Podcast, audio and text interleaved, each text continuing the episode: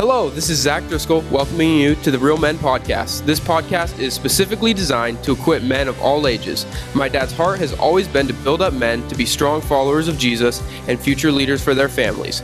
We want to build men up, not beat men up. For more Bible-centered resources like this, visit realfaith.com slash realmen. Now get ready for this week's Real Men Talk from my dad, Pastor Mark. Hey, we've not met for a few weeks. Good to see you guys. I missed you. We had a little thing in there called Easter. It was great.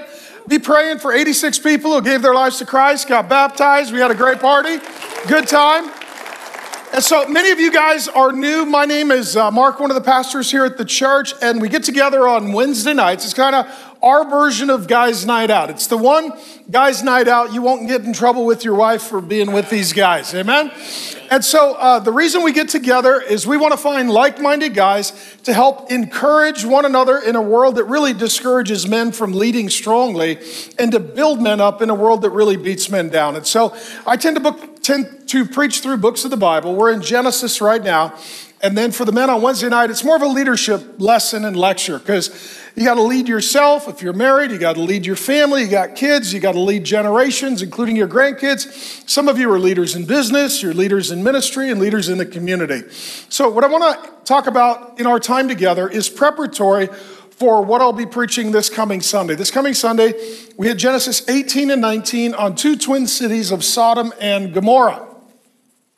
Um, God sends flaming road tar out of heaven to Sodom and Gomorrah, a little spoiler alert, and uh, he judges them for their sin.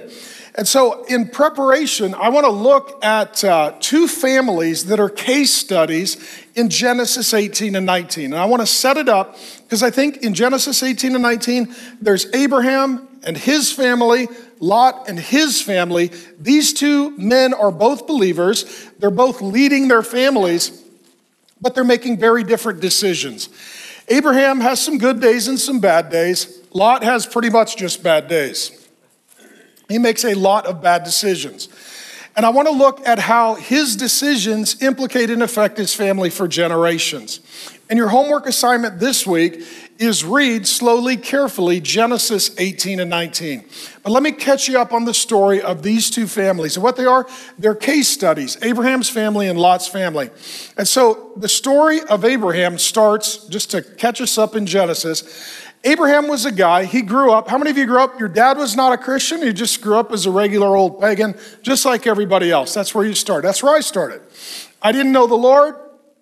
I grew up in a neighborhood with a bunch of kids that didn't know the Lord. Joshua 24 2 says this about Abraham.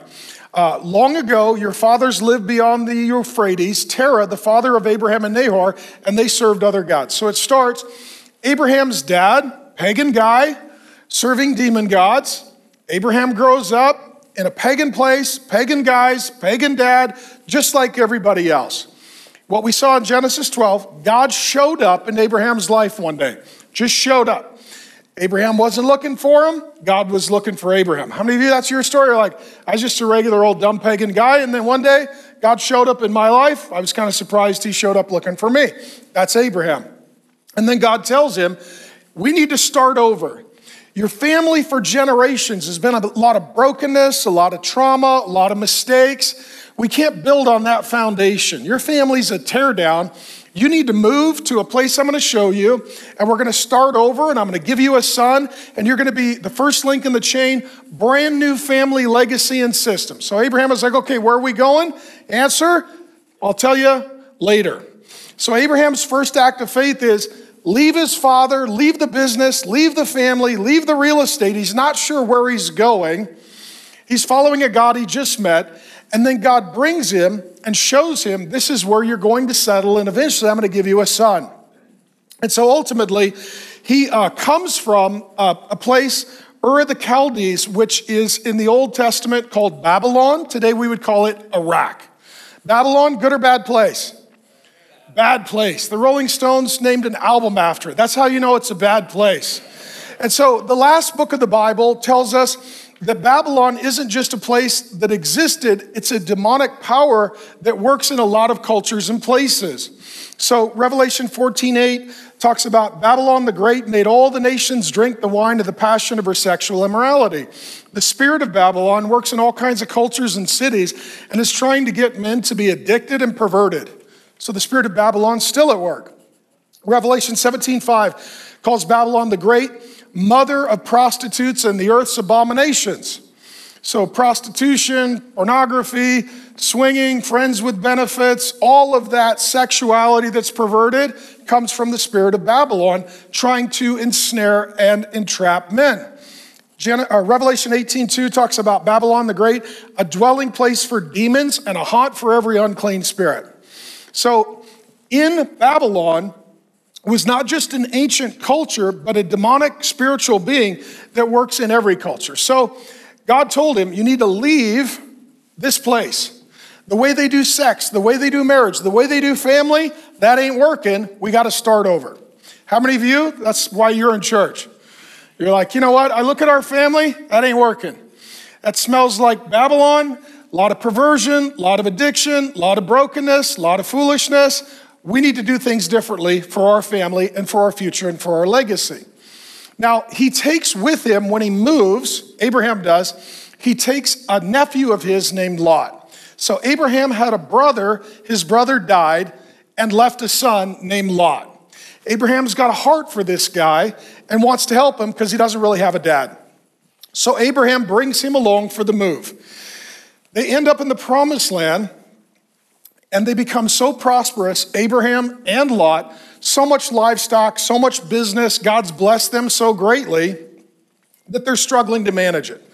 How many of you, you've had seasons in your life like this? You're like, sometimes the hard times are hard to manage, sometimes the good times are really hard to manage.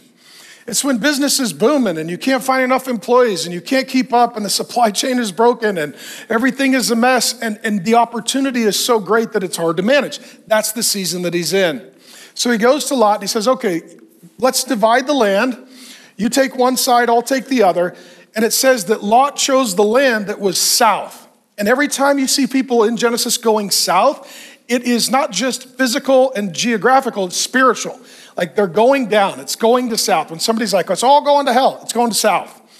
And that's what he's indicating. So he takes that land because it looks more fertile and prosperous. Lot is a man who makes his choices by sight, not by faith. Well, that looks good, but he doesn't pray about it. He doesn't ask the Lord. He doesn't take his time. He just looks at it and says, I'll take that, it looks best. But it's right next to Sodom. The story of Genesis continues. He's living just north of Sodom. So he, he's like, he's not in Vegas, but he's in Henderson, uh, Nevada. That's where he's at. He's like, right, you, you could smell it and see it. You're like, I don't live on the strip. You know, I live in Henderson. So that's where he's at. And then what happens is he move, there's a, uh, there's a war that breaks out in that region. He and his family are right on the border of Sodom. They get taken as captives in war. Now his whole family's in jeopardy. Lot's is. So Abraham is over 100 miles away, saddles up, takes 318 mercenaries, men trained, raised in his household. So he raised them from youth to literally be a military fighting unit. This, this is SEAL Team 6. He rides in 100 miles. He assembles the head of five kingdoms. He aligns the armies and Abraham goes to war, Hebrews says that he slaughters all these guys, rescues Lot and his family. So now Lot has to decide we barely made it out of Sodom alive. Where are we going to live now? Where does he move? Into Sodom. He was living just out, so he went from Henderson to Vegas. Imagine you, you're a believing family. You look at your wife, you're like, hey, babe, we're moving. Where? the Vegas Strip. Pack up the girls. We're going to homeschool.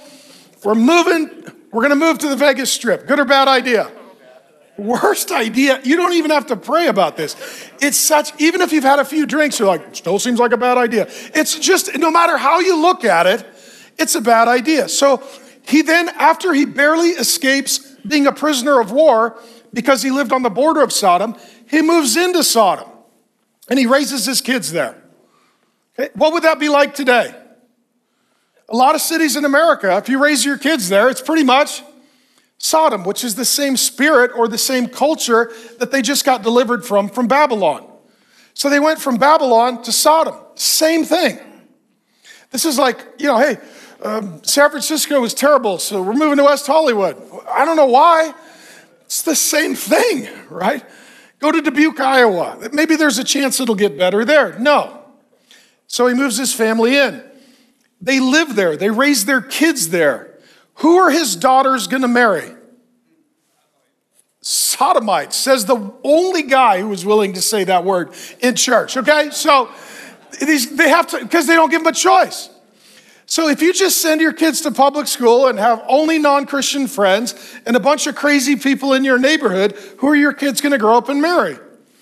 The people that are there, unless you put them around some other people.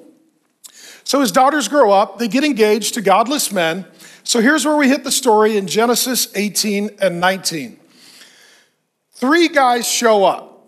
One is called the Lord. So I think it's the Lord Jesus Christ, and two angels. So there's one Lord, two angels, three guys show up. First, they go to Abraham's house. He's not in Sodom, he's north where he's supposed to be, the promised land. They think that they're human beings. The Bible says in Hebrews that when we entertain angels, sometimes we're unaware because they appear as people. Some people are like, How come I've never seen an angel? Well, you probably have. They just didn't have the wings. They were incognito. They kept it a little more on the down low right? They're, they're undercover. They don't show up like a Victoria's Secret model, you know, announcing their presence. They, they come incognito. So that's the way that the angels show up. And what Abraham and Sarah do, they, uh, they welcome them into the home, they practice hospitality, and basically they are told by Jesus and the angels, uh, we're here to check out Sodom and Gomorrah. In the Bible, it talks a lot about two or three witnesses. And here it's two angels and Jesus, so however you slice it, it's two or three witnesses. And it is said, the outcry of all of the perversion and corruption in Sodom and the nearby city of Gomorrah, God has heard it. We're here to investigate it for ourselves. So, um, what happens then is Abraham entertains them and then cares for them, and then Abraham and Sarah send them into Sodom and Gomorrah. Abraham does not saddle up and go to rescue Lot. He waits to see how this is going to play out. So, what happens then?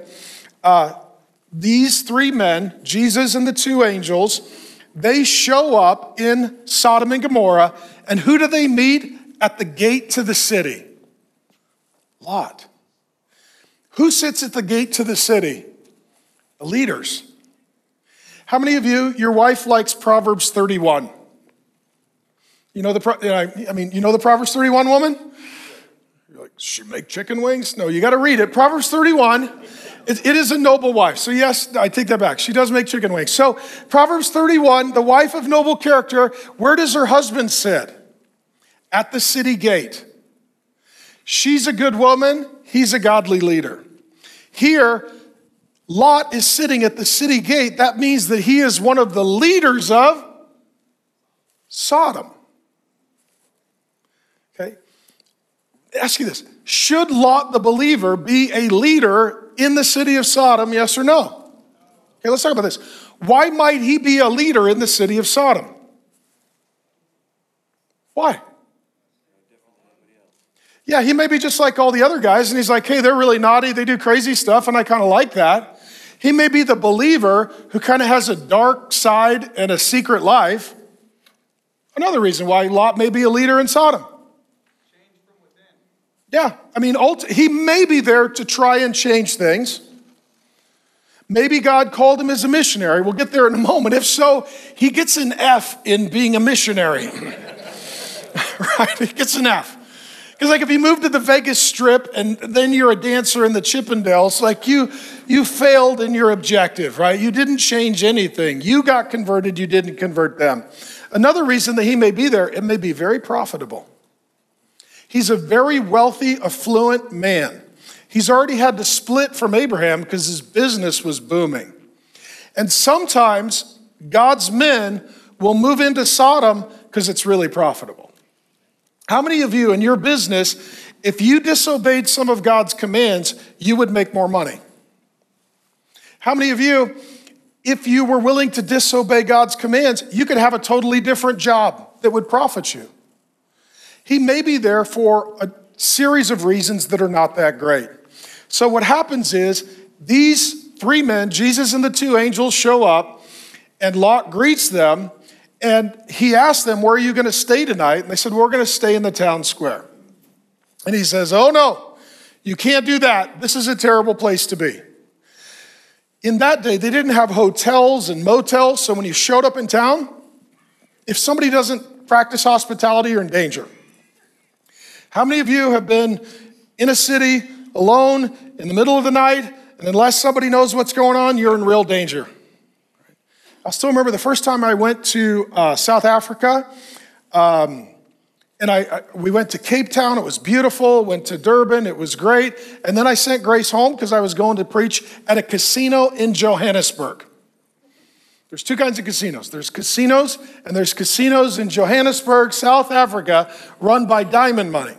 So I sent Grace home. And I said, honey, you can't go to Joburg with me. She said, why? I said, I don't think it's safe, and I've never been there. We showed up in Joburg, I kid you not. Uh, the driver picks me up. I get in the back seat. First thing he tells me is, he says, take your money, take your credit cards, put them in your sock. I was like, why? He said, they may steal your shoes, but nobody wants your socks. I was like, wow, okay. I, they didn't say this, you know, in the Chamber of Commerce brochure I got for Joburg. And he said, uh, he said, just do what we tell you to do. I was like, okay. So we pull up to the first traffic light coming out of the airport in Joburg. I kid you not, there was a car in front of us and we stopped, and then armed guys with guns got out and carjacked the car in front of us. I've been in Joburg 15 minutes. There's monkeys running around and two guys with a gun. They carjack the rental car in front of me. And the driver looks over, he's like, That's why you're never the first car in line at the light. I was like, Really? I didn't, I didn't know this, right? I would have been first car in line with my wallet. Dead man. What he said is they carjack the rental cars because they have insurance so they know that the tourists are coming out and they carjack them all the time. I've been in Joburg five minutes and I'm lucky to be alive, right? And I'm glad I packed another pair of underwear because I'm terrified of Johannesburg, South Africa.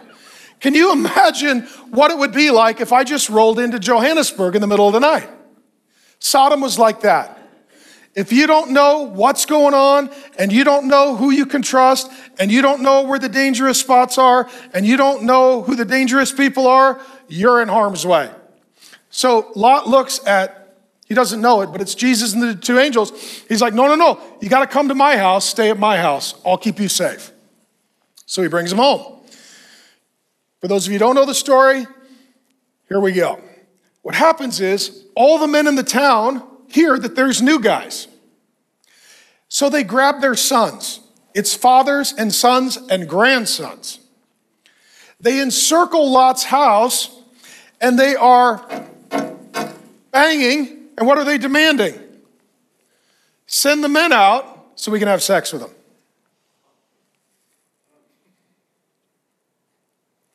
The fathers, the sons, the grandsons generations of sexual perversion and brokenness and trauma. Lot is literally fighting the door and they're trying to get into his house. He's got his foot down, he's shoving. Who's in the house? Guys, they're trying to rape Jesus. See, some of you would think, well, you know, we're good people and we have good hearts. Uh, no, we're sinners, and apart from Jesus, we're capable of horrific things unconscionable things. So Lot is fighting them, and they're trying to get in. And he's like, I won't give you, this is my guest. You can't have these guys. So then Lot comes up with an alternative plan. What's his alternative plan?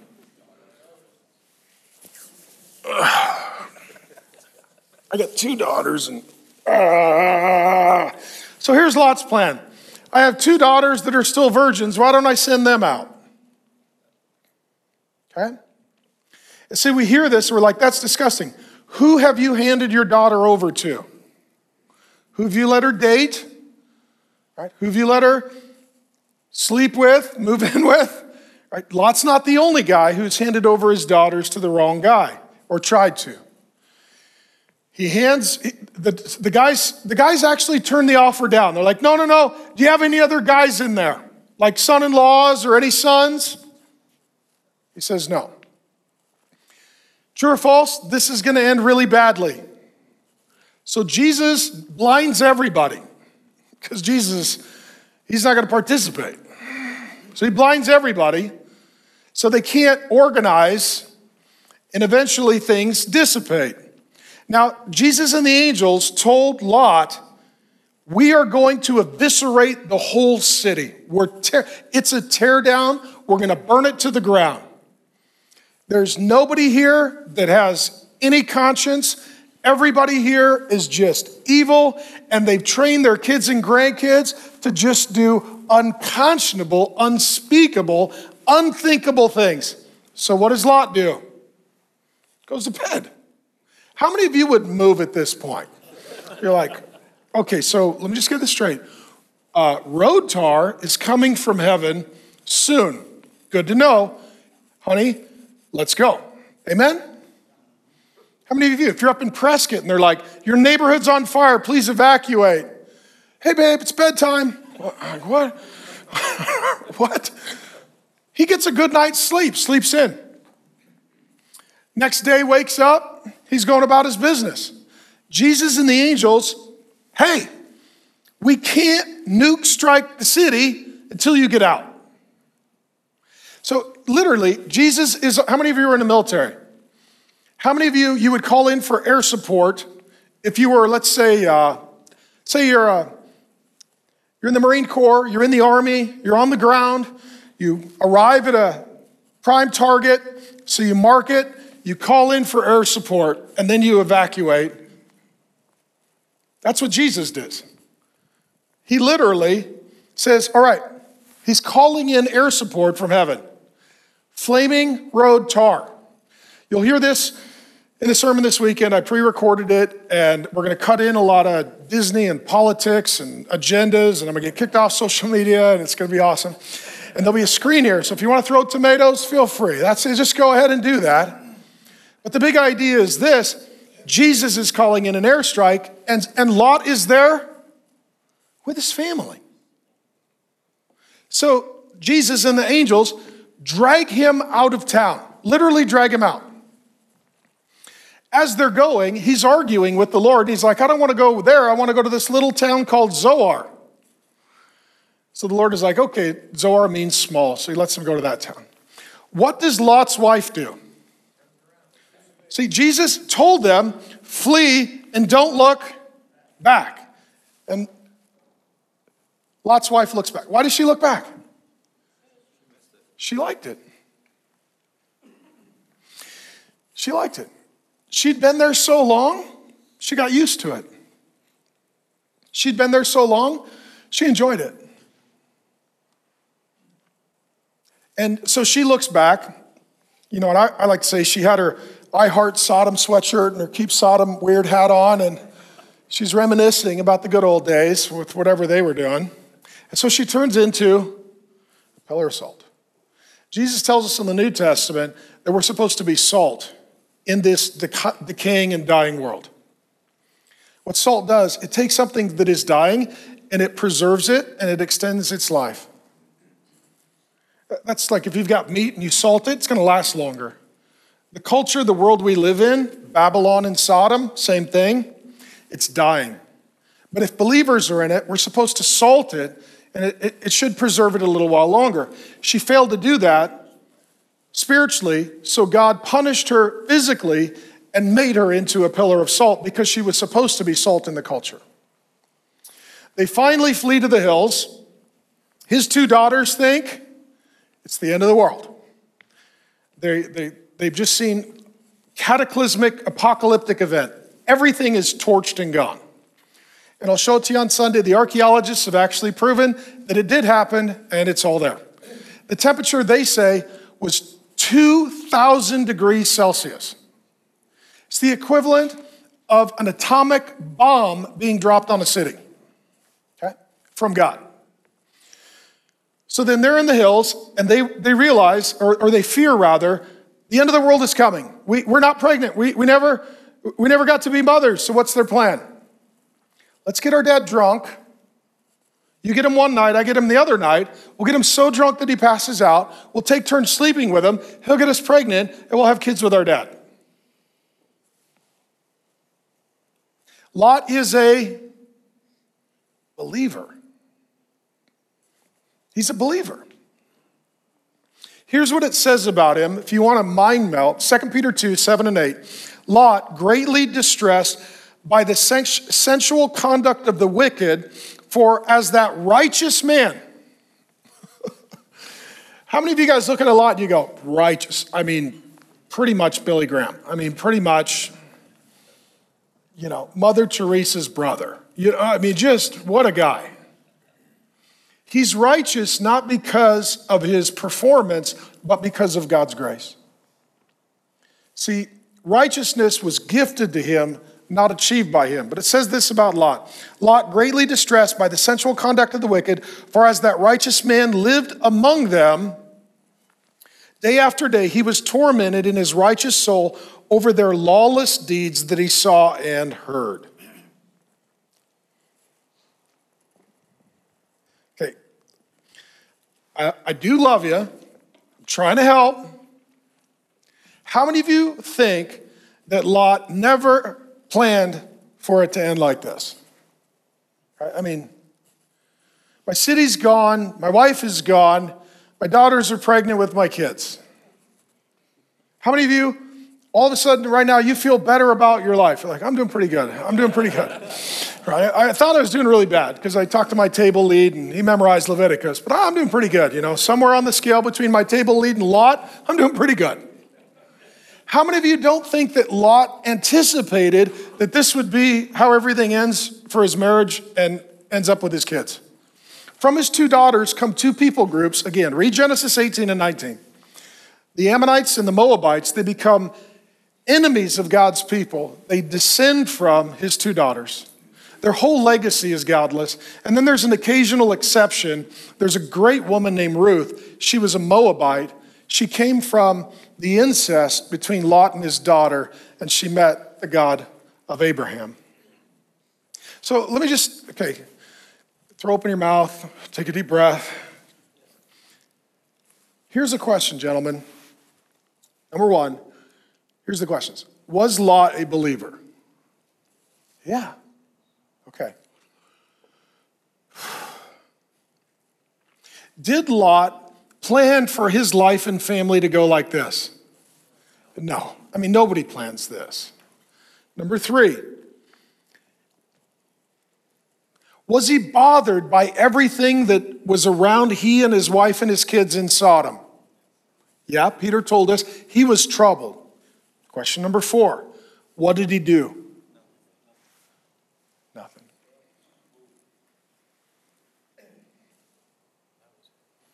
That's it. That's it. Do we live in Sodom? Are your kids going to Sodom High? They, they don't call it that, but if they are honest, they would. Yeah. Right? Do we live in Sodom? What happens if we do nothing? Something like that. We learned in Genesis, because uh, Genesis is not just about what happened, but about what always happens. Our first father, Adam, a dragon shows up, has a conversation with his wife, attacks his God. What does Adam say and do? Nothing. You see a pattern here? There's two kinds of sin, men commission and omission. Commission is where we do something really bad. Omission is we don't do anything. Most men, it's sins of omission. So, what does, what does Lot say? Nothing. What does he do? Nothing. Does he have any sense of urgency? Why, why do you think he has no sense of urgency? I mean, obviously things are going bad. His two daughters are engaged to godless sodomites that God nukes. His wife obviously is not doing well, and his daughters, they're not doing his family's obviously not it's not doing well before it all gets bad but it's not good and then bad it's, it's bad and then it's really bad why doesn't he do anything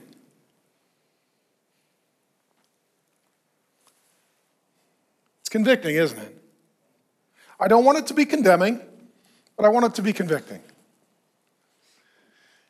and it causes us as men to ask okay what am i not doing what am i not saying Lot is a painful prototype of a passive man. His dad dies, and Abraham says, Come with me. So he follows Abraham. He's a follower, not a leader. When he's following Abraham, at least he's in a good place. Here's the only two decisions we see him make I want that land close to Sodom, which was the wrong choice, and then I'm going to move my family into Sodom. He made two choices. One was bad, the other was really bad. Every other thing that happens in Lot's life, he is the passive participant. He gets captured in war. Who, who, who comes to rescue him? Abraham. He needs to be, him and his family need to be delivered from Sodom. Does he get them out? No. Jesus and the angels drag them out. Lot's wife doesn't look at him and say, honey, I, I really miss the past. Can I turn around? No, she just, everything in Lot's life, everybody makes decisions, and here's Lot.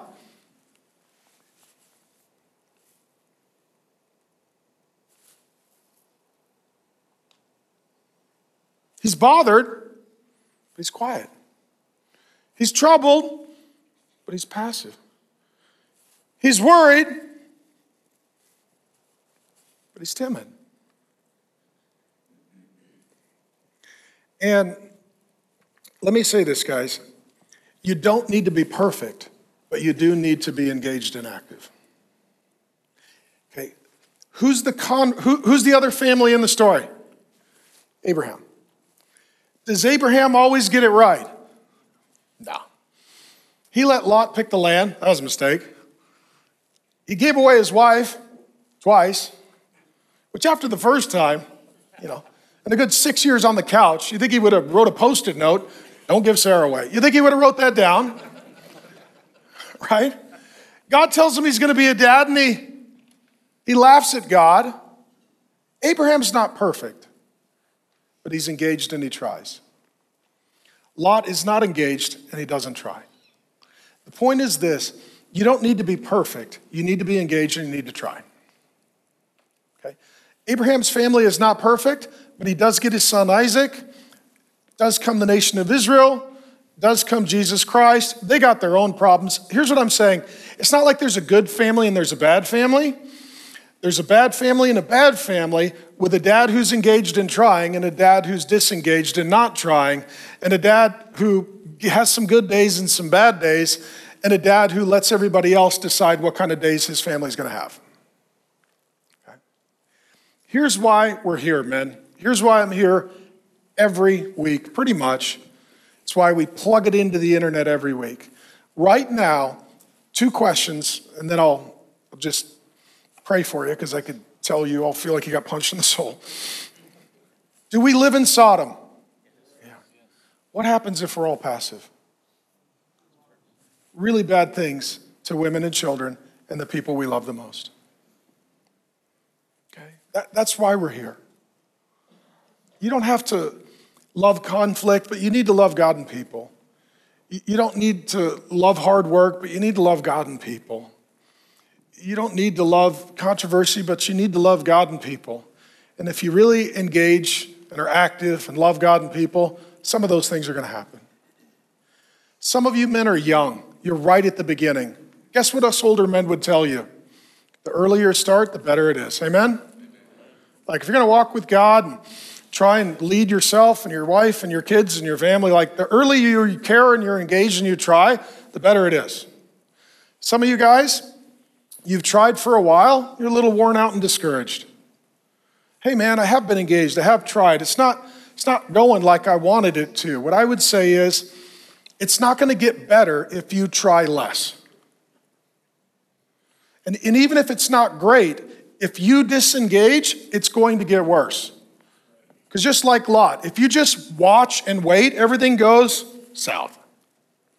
So I'm sorry, it may not be in a great place, but if you're not engaged and active, it's not going to be in a better place.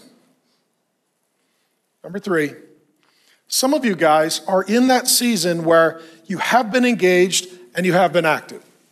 You're not Jesus, you're Abraham. I have faith in a perfect God, but I don't have perfect faith, and I've not walked with my God perfectly.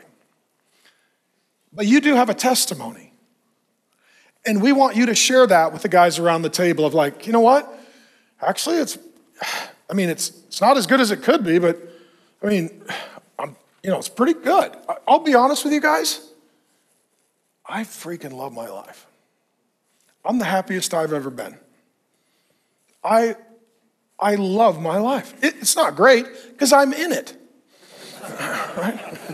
If I wasn't in it, it would be amazing. I keep tripping over my own feet. Um, I, I, I identify with Abraham. I've said stupid things, I've done bad things. There's been seasons that I've not led, and there's things I regret. But here's what I do know I'm not perfect, but my faith is in a God who's perfectly faithful. And now my wife and I'll be 30 years married this year, faithfully married. I free, I love my girl. I just adore her. I mean, like in a way that I've never, I mean, we're closer than I I just adore her. I truly do. And and and I'm glad to be with her. I look forward to the future. I love my kids. I actually enjoy them. I have two teenagers. So if you don't believe in miracles, now you do. Okay? I mean, and it's not that, it's not because I've never lived in Sodom. Okay? I raised my kids in downtown Seattle. People in Sodom are like, wow. I mean, like, uh?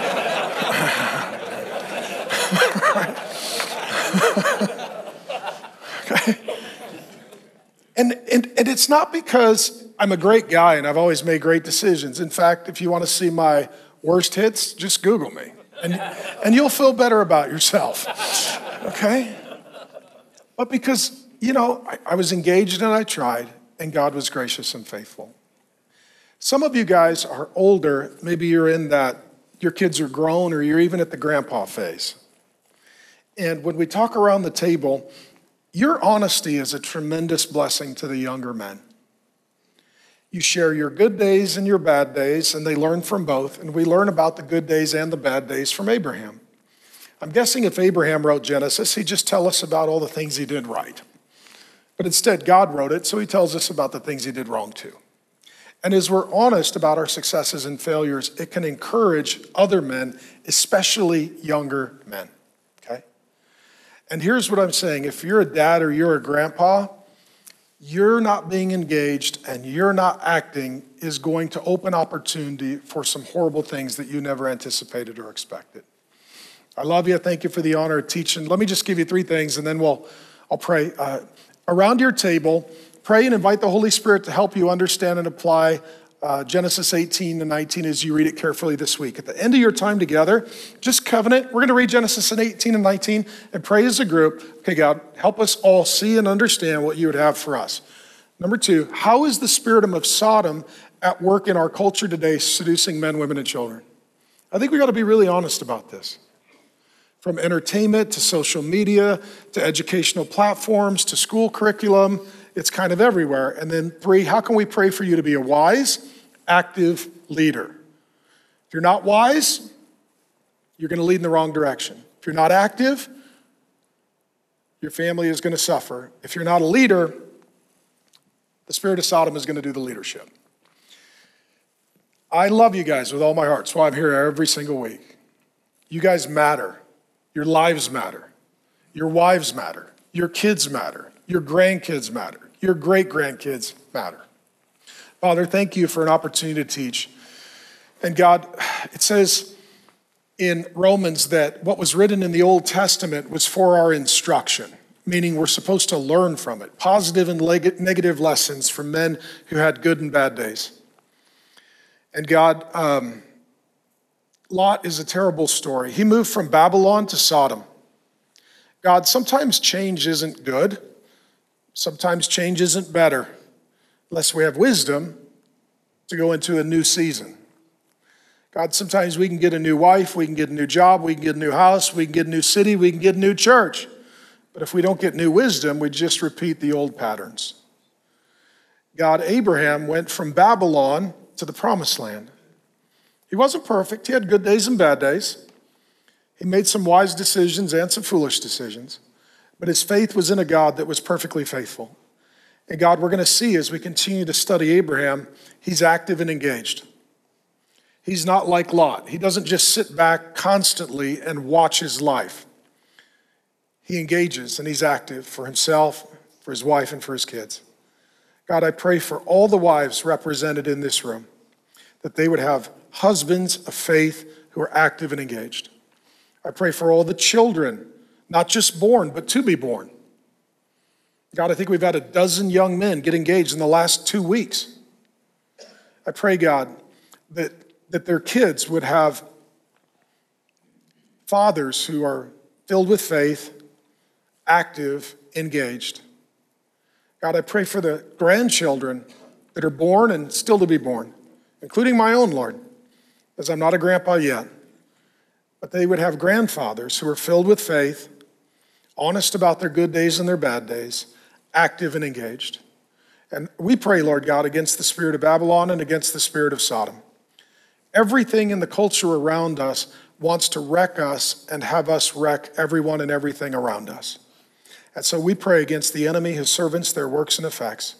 Pray that these men could encourage one another and help one another and that they would figure out what their next step is in their walk with Jesus, in whose name we pray. Amen. This is the end of today's sermon. We hope today's word encourages you to be stronger men of Christ. If you live in Arizona, I invite you to attend Real Men. We meet every Wednesday night here at the Trinity Church in Scottsdale, Arizona. For more resources like this, visit realfaith.com and remember, it's all about Jesus.